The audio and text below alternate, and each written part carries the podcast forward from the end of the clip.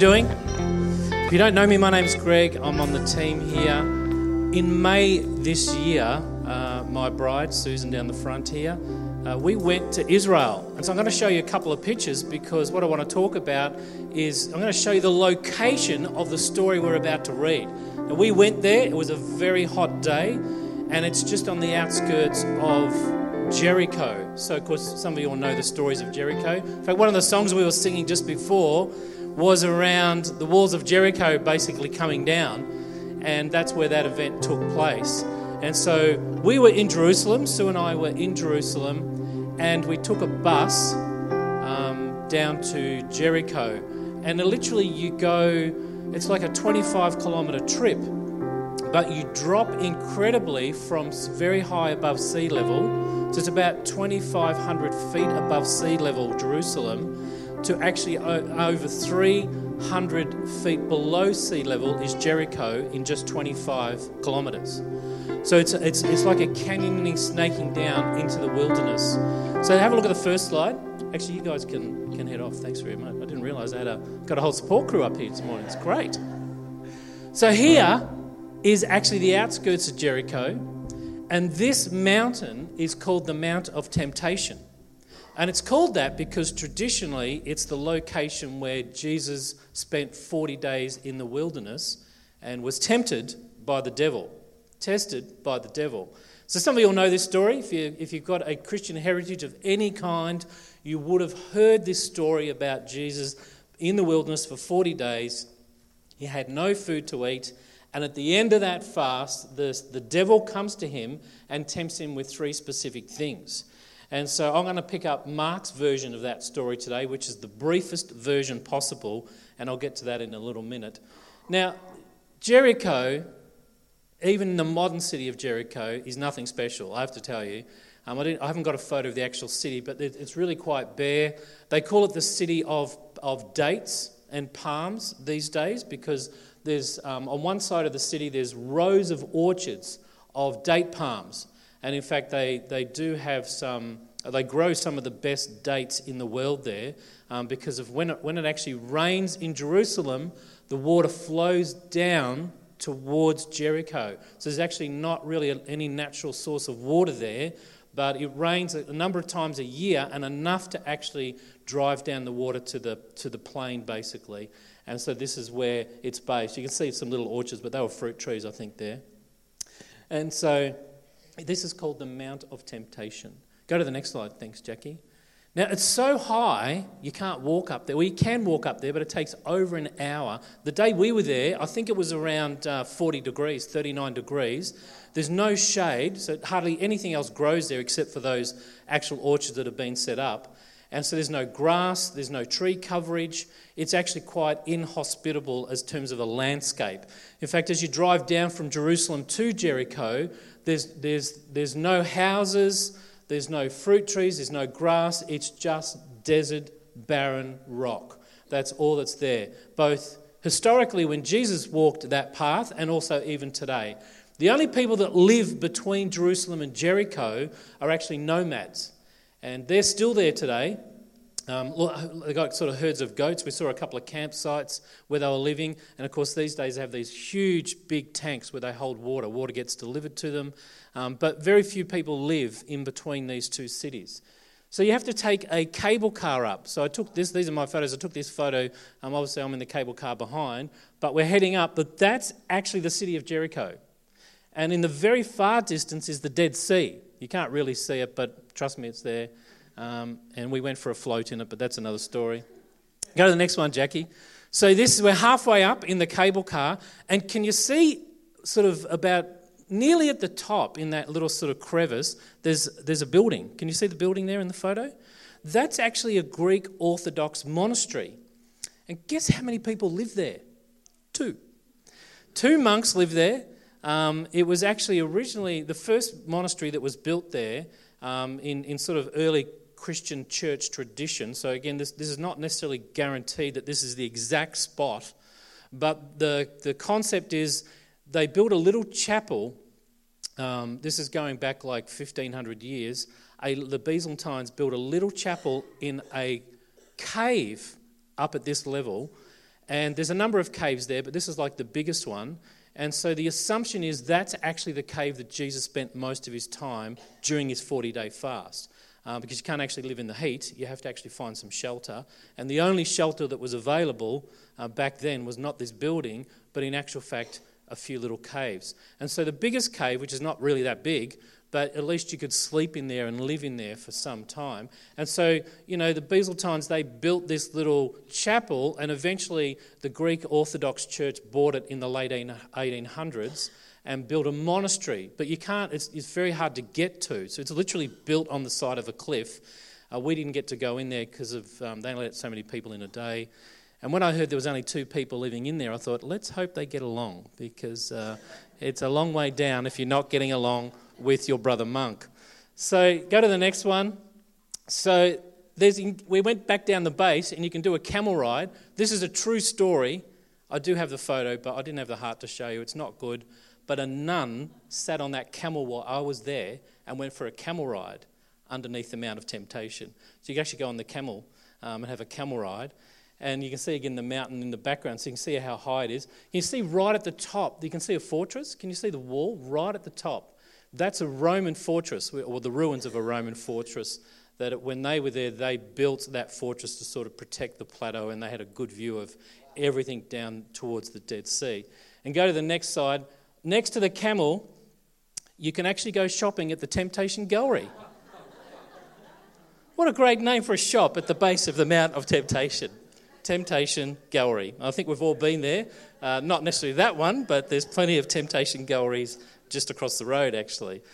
Uh, so here, this, this is actually where this story took, takes place. And Jesus spent at least 40 days. It's actually a road that he traveled a number of times. So to get from Jerusalem to Galilee, where he lived for three years, he lived in Galilee, um, you had to actually walk through Jericho and actually go back up or back down if you're coming down the road to Jericho. So, you know, when you're Jericho is probably most famous, or the road to Jericho is most famous with the story of the Good Samaritan, where he talks about, you know, there was a man going down, so you can picture it now, going down from Jerusalem to Jericho. And the road in those historical times was quite dangerous. There were a lot of robbers, thieves, and it was very common to get attacked on your way down and that 25 kilometre journey, or even on your way back up. So Mark chapter 1, go to the next slide. Thanks, Jackie. Oh, Mark chapter 1. I, I love Mark as an author. He just gets straight to the point. There's no fluff, there's no poetry, there's not a lot of detail. He's just trying to explain to us as his readers that Jesus is the Son of God. And he sort of proves it through his gospel or his, his writing the account of really Peter's sermon. So Mark was like Peter's assistant. So Mark wasn't actually one of the disciples, but as Peter started to preach and, and go around announcing who Jesus was, Mark became like his PA effectively, and that's what led to this gospel. So we, have got these summarized Peter's sermons effectively in Mark's gospel, but Mark is not like John. You know, John's, there's a lot of love in John, there's poetry, there's plays on words, it's warm and fuzzy. Mark is writing to Christians who are also Romans, and so he's more interested in power and authority because that's the culture they sat in. They weren't Jewish people waiting for a Messiah. That's who Matthew writes to. So Mark's writing to Roman believers who understand power because the Roman culture was one of power and authority. So he's sort of a guy that gets straight to the point.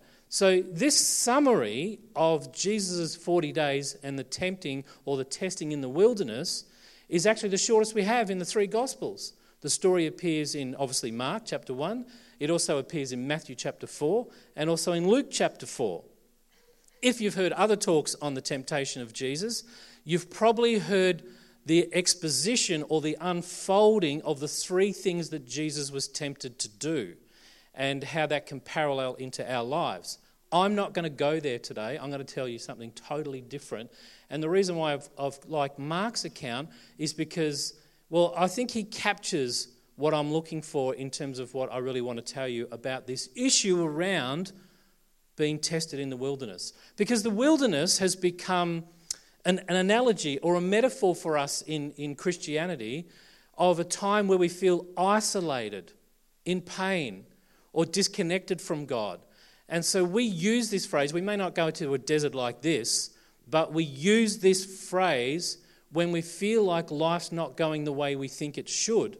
And so we all have wilderness experiences where we either feel like we're being tested or we feel like we're being tempted.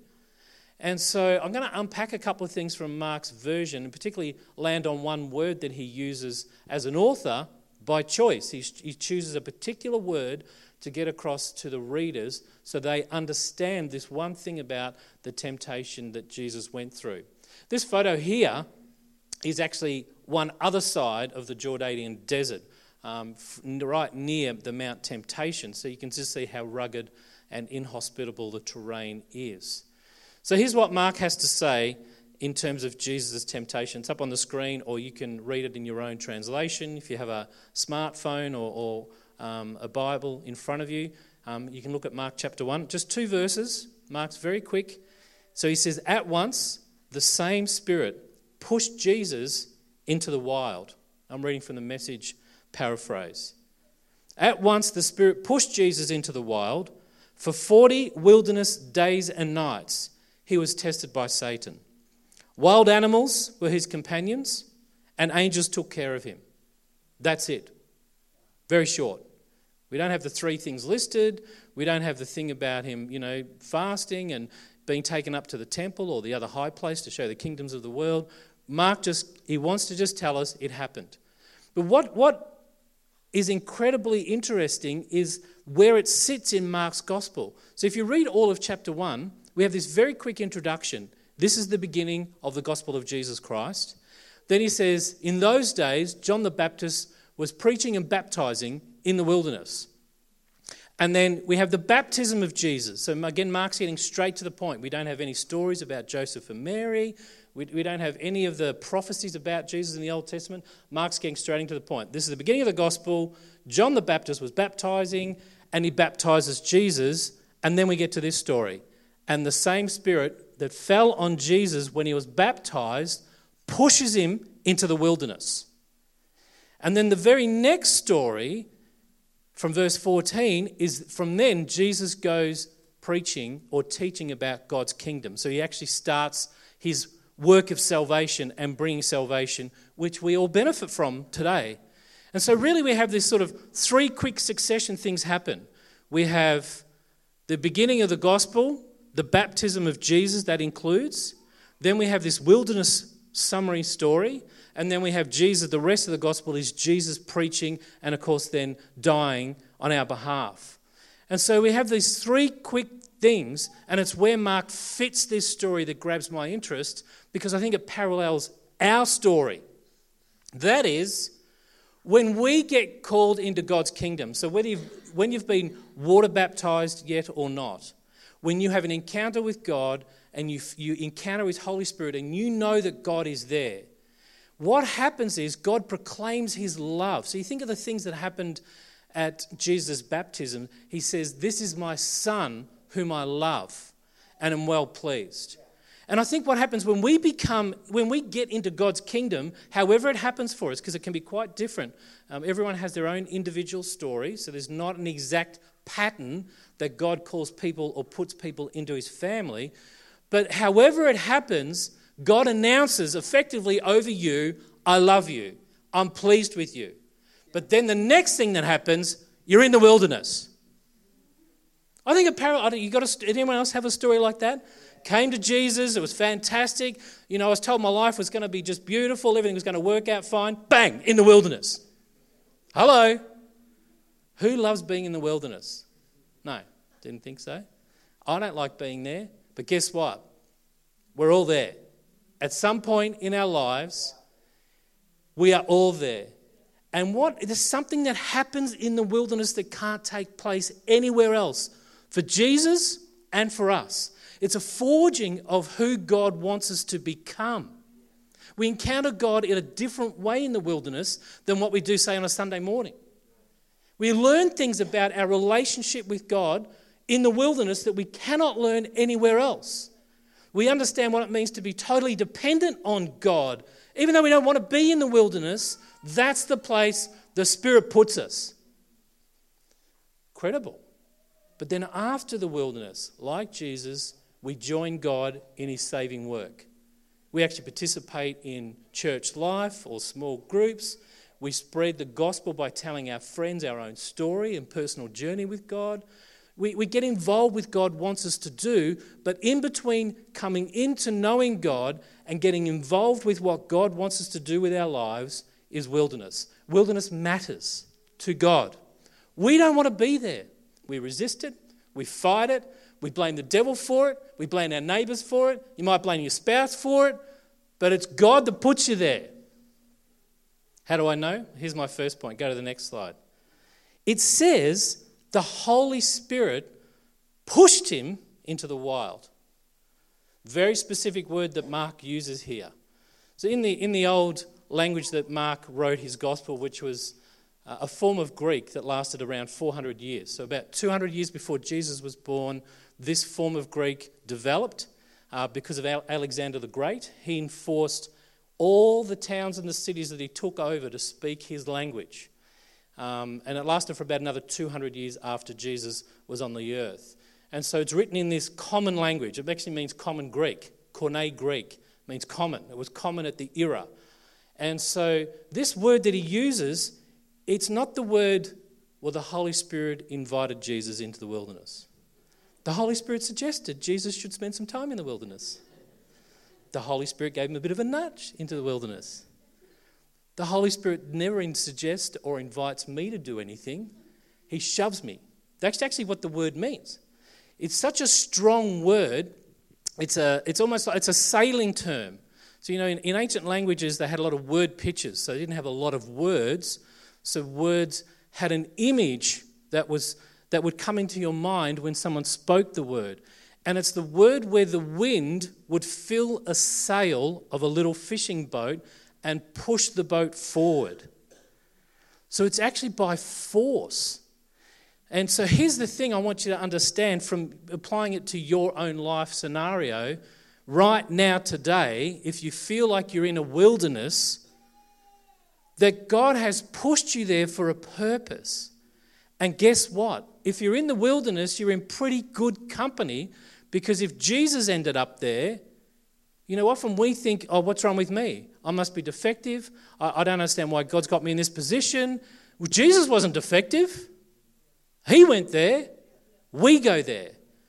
But it's the Holy Spirit's plan to place us there because God has a purpose for the wilderness that is far beyond our understanding, perception, or comprehension. Far beyond. It does something in us that cannot be done in the joyous seasons, in the happiest occasions, in the most pleasant of spaces, in the wilderness where it's harsh and hot and terrible, maybe terrifying. God's doing something within us that will change the destiny of how we are wired, how we speak, how we live with other people, how we serve Him. He's more interested in forming or forging us than keeping us out of the wilderness. It's a Holy Spirit thing. God is often behind your testing in the wilderness. In fact, I think more often than not. That's, that's my first point. The wilderness, with all its places of hostility, inhospitality. It's a terrible place to be, either, either metaphorically speaking or the literal wilderness that you can see on the screen, uh, which is part of that whole section of the desert where Jesus was tempted. It was there. But guess what? How many wilderness stories are there in the Bible where Jesus, uh, not just Jesus, but God was doing something in all of his people? I mean, it's many wilderness stories. You think of the children of Israel coming out of Egypt, how long did they spend in the wilderness? 40 years. So this is not an uncommon scenario from being called into the kingdom, being spending time in the wilderness, and then engaging with God in his salvation work. That's the pattern for all of us. Whether it's our ancestors in the faith or the fathers of the faith, whether we're talking about Jesus himself, or whether we're telling our story this is the way that God has formed a style of shaping and developing us that cannot happen any other way. So the wilderness is empty of what we count as important comfort, provision, no food in the wilderness. There's a few wild animals. You know, that was in those days there were jackals, there were some lions. They were threatening things. They weren't pleasant things to eat. You sort of kept away from wild animals. And Mark makes the point that they were there. It's not a pleasant place, but it strips us of everything else that we think is essential for living and gets us back to just a bare minimum. It's just us and God. Us and God. Even if the devil turns up to tempt you or to test you, what you experience in the wilderness is a stripping back of everything that you've held dear, but God says, hang on, you don't actually need that. You just need to understand really who I am. You need to understand my love, my faithfulness, my protection, my plan. You don't need any of the accumulated stuff that you think is essential for your living. Now, as Westerners who are well off, you know, we, have hit a level of, of living standard that is unprecedented in the history of humanity. Sometimes we don't feel like it, but that's what the truth is. Sometimes God stripping us back is a good thing because it's just God's creation, the rock, the desert, the sun, and God Himself. Nothing else. And again, you'll, you'll encounter God in such a different way in the wilderness. Not in the mall, not at home, not in the workplace, not here on a Sunday morning. We, we visit all those places, but when God, by His Holy Spirit, pushes us into a wilderness, it's because He is going to visit us in a way and we have a dependency on Him that we never encounter anywhere else. So the wilderness is empty of everything we count important, but it's packed with the very present presence of God. That's what it's packed with. So the wilderness is very physical. So, like visually, have a look at that desert again. Very physical, harsh, hot, rugged, inhospitable. But listen to this the wilderness for you and me is also very spiritual. And that's what we often forget. So often, our visually, our eyes just, you know, at least in a real wilderness, like on the screen, or your wilderness personally, so your emotional state, your mental state, your, your current experience or previous experience of feeling like you're in a wilderness experience, we just, all we see and hear is what we don't have.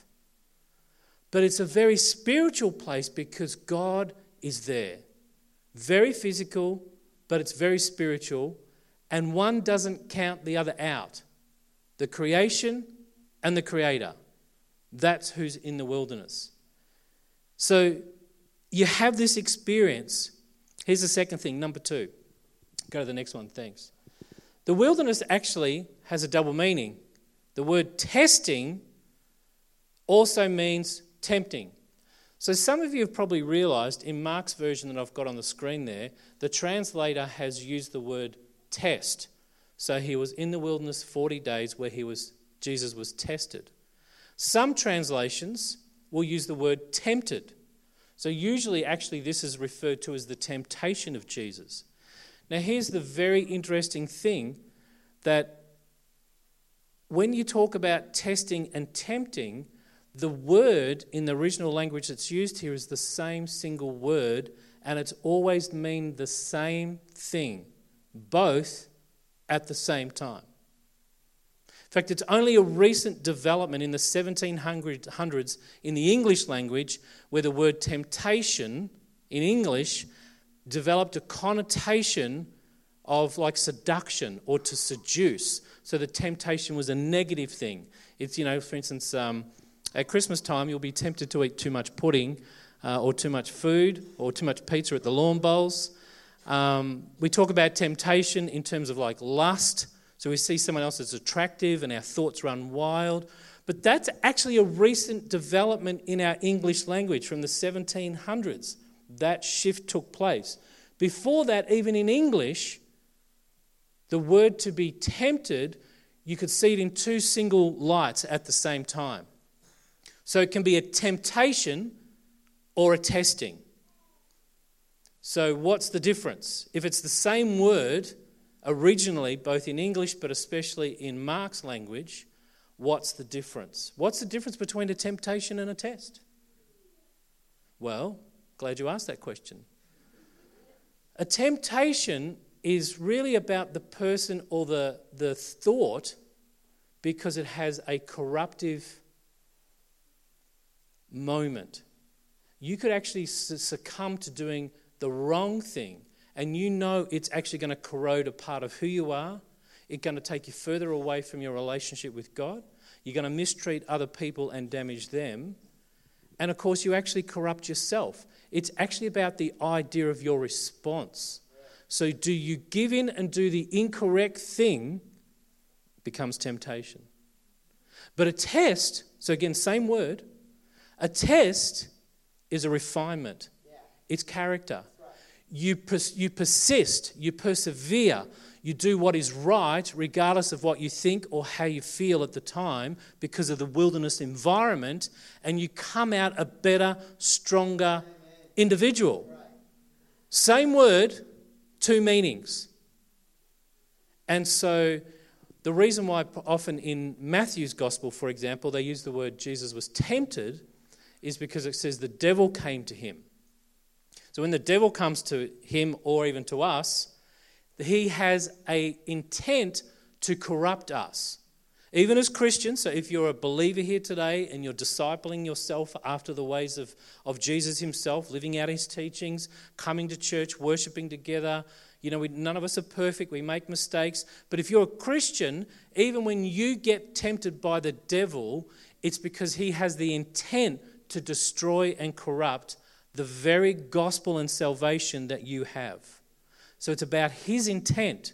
It's not necessarily about your condition. But we feel it's about our condition. So here's the thing we often assume that temptation is sinful. Well, hang on a minute, Jesus was tempted. So we have to realize the temptation itself is not the problem, it's what we do with it. You get the opportunity to find is it a test that will grow and mature you, or will you give into it and you'll be corrupted and you'll be dysfunctional and you won't fulfill the benefits of all the salvation that God's offering you? It's really up to us. That's why it's a single word that has a dual meaning. And Mark understood that. His, his first readers in the first century, they knew that's what that word meant. And in English, because those words have become so separated now, it's very hard. The translator has to decide on one or the other. But you could put both words in there at the same time because it means the same thing at the same time. Wilderness tempting, wilderness testing. And so, you know, we know a lot of scriptures about testing. Um, in fact, the Bible tells us that people test other people to explore their capabilities. There's a whole lot of scriptures around that idea. Um, so, of course, probably one good Bible example is the Pharisees coming to Jesus to test him. Same word in the Greek, same word. But it was their intent. They wanted to prove him wrong. They were testing his doctrine, to use a word that we would probably use, or his beliefs. Um, in the Bible, also, it says we are to test, same word, ourselves. Now, again, the most common one we we hear is when we come around communion or the Lord's table, where Paul in 1 Corinthians talks about examine, is often the English translation of that word. Examine yourself or test yourself before you eat and drink of the body and the blood of Jesus. In other words, are we treating each other in a way that reflects the Jesus that we're actually eating and drinking of? That's really what Paul's talking about there. You know, you know when he says, um, don't eat and drink of the, the body of the Lord in an unworthy manner, that English translation, unworthy manner, we often think it's got to do with, Am I perfect? Lord, do I deserve to eat this? Did I sin the other day? Actually, I yelled at my wife. That's actually not what it means. What it means is the way they were living. So if you read 1 Corinthians, they're mistreating each other. Some weren't eating, some were getting drunk. They were doing all sorts of terrible things. And Paul's saying, You're not living in a life that's worthy of what you're about to eat. It doesn't represent Christ. And in fact, he says that's why some of you have died. God's, God judged them to the point where some of them died because their mistreatment of the body of Christ, that's you and me, didn't represent the very thing they celebrated as a community, and that's the salvation through the blood and the body of Jesus. So we, at times we have to examine or test ourselves. People test God. In the Bible, this is very common. The Israelites did it for 40 years. In fact, there's a, there's a, there's a great quote in the book of Hebrews uh, where it actually, let me see if I can find it. It says here, um, let me see if I can find it. He, yeah, Hebrews 3 9. The writer of the Hebrews says, Your ancestors, so he's talking to Jewish Christians, your ancestors tested and tried God. For 40 years, they saw what God did. Sometimes we test God by our arrogance, our insolence, you know, and what God does actually in His mercy and love, He still provides for us, He still protects us, He still wants to guide us. He's not, you know, we think sometimes God is this angry thing that's out there to judge us. Jesus took the judgment of God in totality. There is no more judgment left for those who are in Christ. And so we don't test God. That's why, again, in the New Testament, says, we're quoting from the Psalms. In Psalms, it says, Don't test the Lord your God. In other words, don't, you can't outprove God. That's really what it's saying. He will always be faithful and more loving than what we deserve or realize. So the Bible has lots of stories of people testing God, but we're told we shouldn't do it because we, sh- we should actually be living in His love, not trying to prove that He can't live up to what He's promised. So here's the thing about testing it's an everyday, necessary event. So the chair you're sitting on at some stage had to be tested. Because once it's tested and proven, because that's what testing does, it proves the character or the worthwhileness of the object or the person. Can it really do what it was supposed to do? Your chair. So think about Jesus. Jesus is baptized. The Father from heaven says, This is my Son who I'm well pleased. Now, can Jesus do what the Father just said about him? That's what we experience. It's a parallel for us when we come into the kingdom and we experience the love of God, and all of a sudden we're in a wilderness, will we be the sort of character that God's just declared that we will be? That's what testing does. You know, when uh, you, you, know when you go shopping and they have those demonstrations for new products, you know, like a, a cheap knife. I remember one time we were in a supermarket and they were selling these serrated knives, and the, the, the guy had his little bench set up and he had his little mic, you know, his little earpiece, and he's spruiking. But of course, you know, he's throwing these tomatoes on the knife. He's holding the knife, he's throwing it and slashing the knife. Then he'd get a bit of metal pipe and try and cut the pipe, didn't cut, get another tomato and throw it on there. We bought some of those knives. And guess what? If you try and cut a metal pipe, the knife doesn't work anymore. I tested it and disproved it. Testing is an everyday necessary event for objects, whether it's this, this particular pulpit, your chair, the car you drive, the aeroplane you last sat in, what, whatever your, your workspace, everything gets tested. The medications you take, everything gets tested. Is it going to do what its claim is? We get tested by God. Are we going to be the children of God? Are we going to be mature, grown up, loving, forgiving? We get tested because we have to be proven. In fact, Peter uses a phrase in 1 Peter, he uses a pray, phrase approved. When you get tested, tested, you get approved. God approves of you because you show God you're the very thing that he said you would be. Now, temptation is a different thing. You, you actually try and rely on your own resource, your own reasoning, or you want to give in to something you know is going to corrupt you and dishonor the gospel that you so oh, vitriolically on a Sunday proclaim, but then you go and do something that you know is corruptive to your heart, soul, and mind and dishonors the God, that's temptation. Same word, testing or tempting. Double meaning. So, testing is necessary Tempting is the pressure to ruin you. That's what the devil does. We do it ourselves. So here's the thing about temptation. You know, James says in actually the very first chapter, he says, when you're tempted, don't say it's God. It's your desires, your thoughts, your heart, and you get led away. In other words, you go down that track of what you're thinking and desiring. So we actually sometimes, it's not just the devil, it's our own corrupt thinking and heart that takes us down a path where we give in. And we know, we know the feeling it's going to it's to impact and corrupt who we're supposed to be and who we're meant to be as, as disciples and followers of Jesus, but it's because we're corrupt that we give in. So the person who tests us, so the Holy Spirit pushes Jesus into the wilderness, I'm suggesting he does the same to us.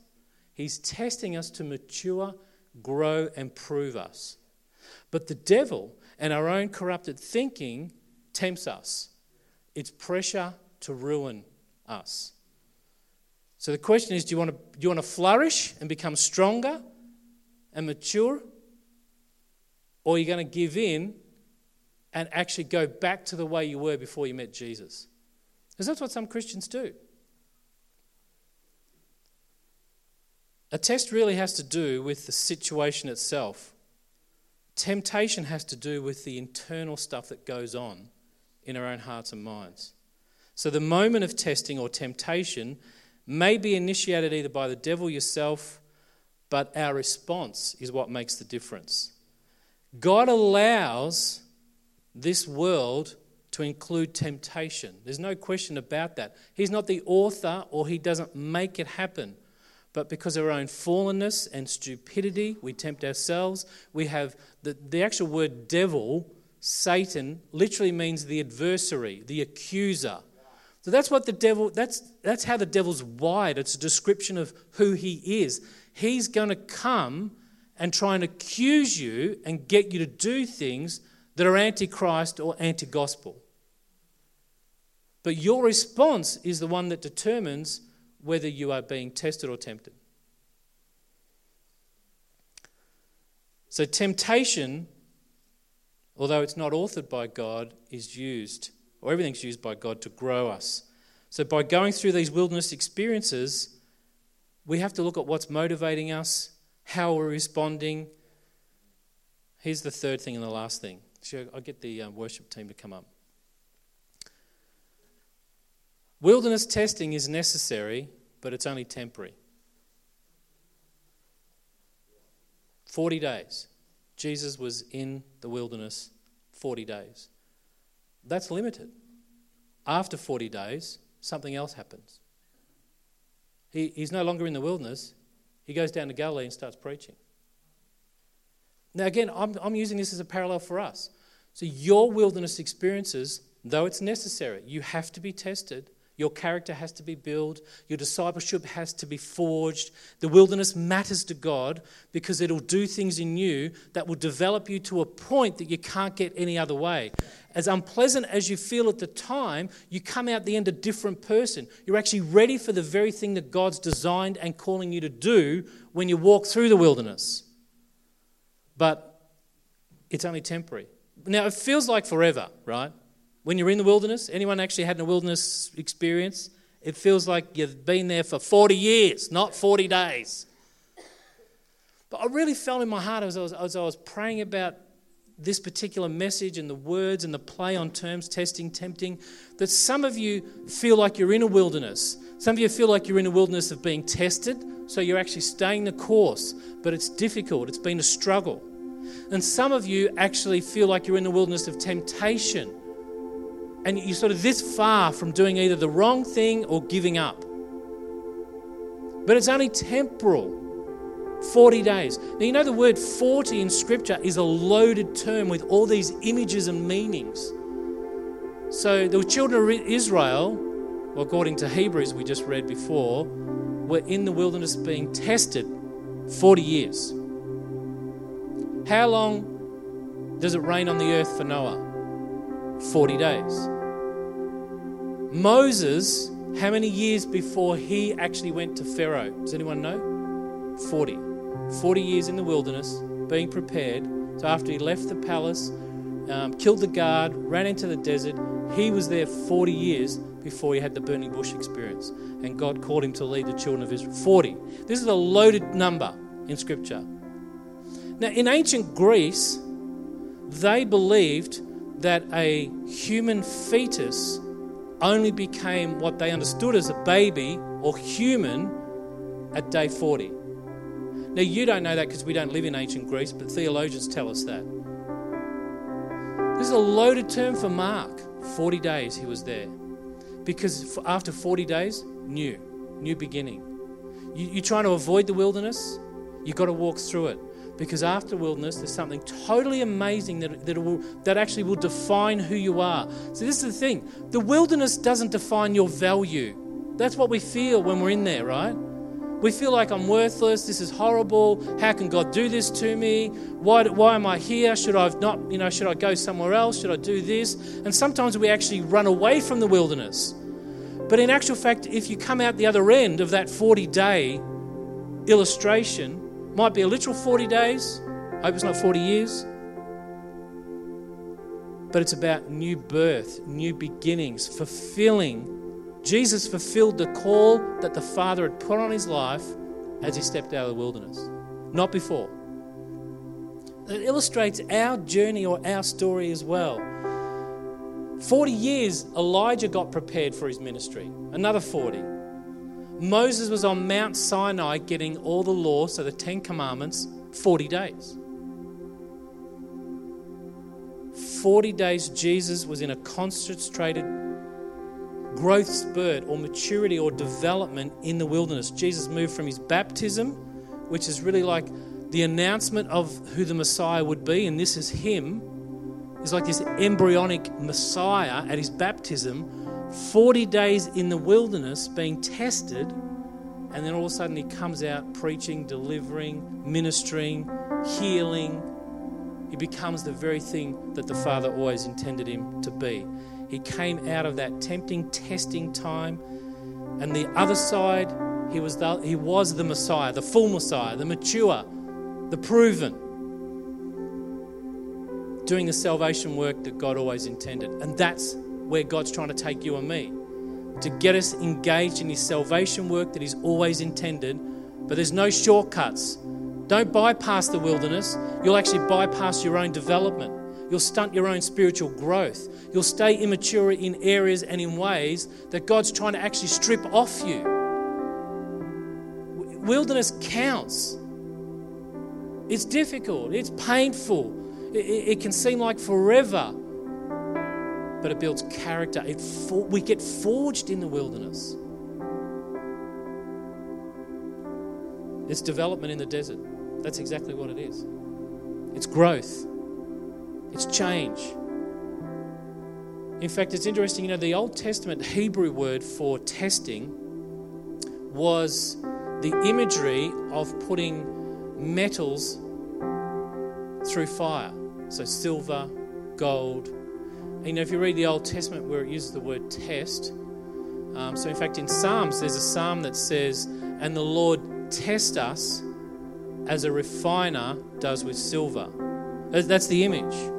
The wilderness is hot, it's fiery, but what comes out the other end is the purity, all the impurities, the stuff that shouldn't be there, that don't make either silver, gold, or other precious metals illuminate the way we enjoy them, that's all stripped away. And that's the imagery here of us being tested. This is not punishment, this is refinement. Because it's going to take you somewhere you'll never get any other way, and it's God's plan for your life to walk through the other side. Whether it's exact 40 days or metaphorically 40 days, wilderness counts to God. Why don't you stand with me? I'm going to finish our time together this morning. I want you to close your eyes for a moment just to shut out the distractions. If you feel like you're in a wilderness,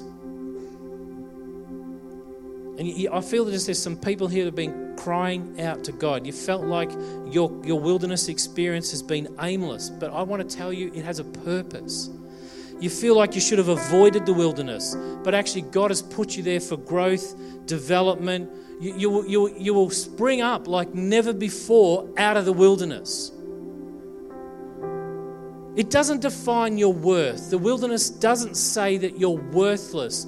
what the wilderness does say is God loves you so much that He's trying to develop your character and give you strength, insight, and a relationship with Him that'll take you to where He's planning and that will last you a lifetime. That's what the wilderness does. Don't avoid it, it doesn't define you. You're being forged for the future. The devil is not in control of the wilderness space, God is. God's presence is there, God's help is there, God's provision is there. We get so focused on the enemy, he's not worth focusing on. He's a liar, he's a deceiver, he never tells the truth, he never indicates to you what's really happening. But you think sometimes he's right, he's wrong. God's presence is always in the wilderness. God's protection is always in the wilderness. It was there for Jesus, it's there for you, it's there for me. We don't give up because we find ourselves in a wilderness from time to time. If we do that, we're not going to fulfill the very calling and destiny that's on our lives in totality because we're going to stay immature as disciples. The Holy Spirit will lead you there, but you'll experience God there like in no other place, in no other way. The wilderness fashions you and forges you for a future. You're being turned into the likeness of Jesus Himself. You want to follow Christ? He went through the wilderness. We have to go through the wilderness. We follow him wherever he's gone. We're not waiting for God in the wilderness. God is at work in us in the wilderness. It feels like nothing's happening, but a lot is happening. That's what's going on in the wilderness. Now, if you if you feel that's you, I want you to just come out. I'm going to pray over you right now. Just come out. So you feel like you're being tested, or you feel like you're being tempted. There's no shame in temptation. Come on, just come on. I know there's a stack of people. The Lord was telling me this morning there's a number of people. You, you feel like you're on the verge. You feel like it's too hard. You feel like it's unfair. You feel like it's not right. There's, you feel like this sense of injustice that you're stuck in the wilderness. But the wilderness has a purpose that's far beyond what you can think or know that God is doing. It's not a reflection on your value to God, it's not a reflection on your past. Because sometimes we think, oh, well, it just shows I'm not worthy, really, to God. That's, that's, a, that's a lie from the enemy. The wilderness is forging us to be stronger, mature, better, to enter into the the, the next phase or the season that God has for us. And I think that's true for us as a church, as a congregation, but it's true for some of us individually right now. The temptation that you're experiencing isn't going to define you. The gospel, Jesus defines you. That's what happens. Now, I want everybody else, just everybody close your eyes if your eyes are open. If you want to know what it's like, to follow Jesus, I'm going to give you an invitation right now. You've been feeling the Holy Spirit. You, you, don't know what the word is, but we use the word Holy Spirit. That's the presence of God. You can feel it in your heart right now. That, that He's act, you can feel His presence as you've heard the worship, as you've heard the preaching.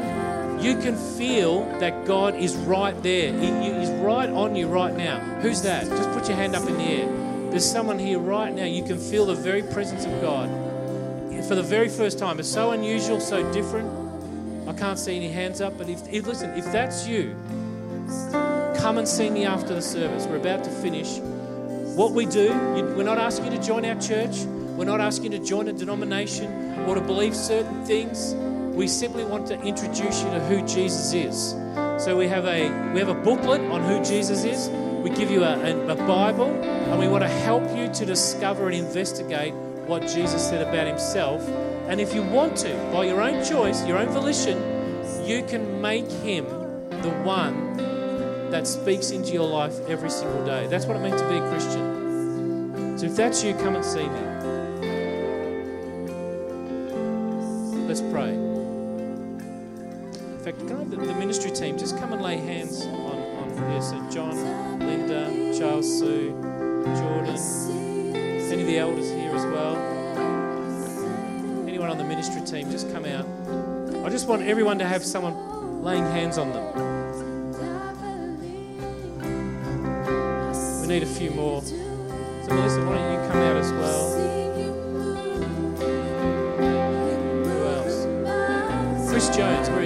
Why don't you come out, Chris?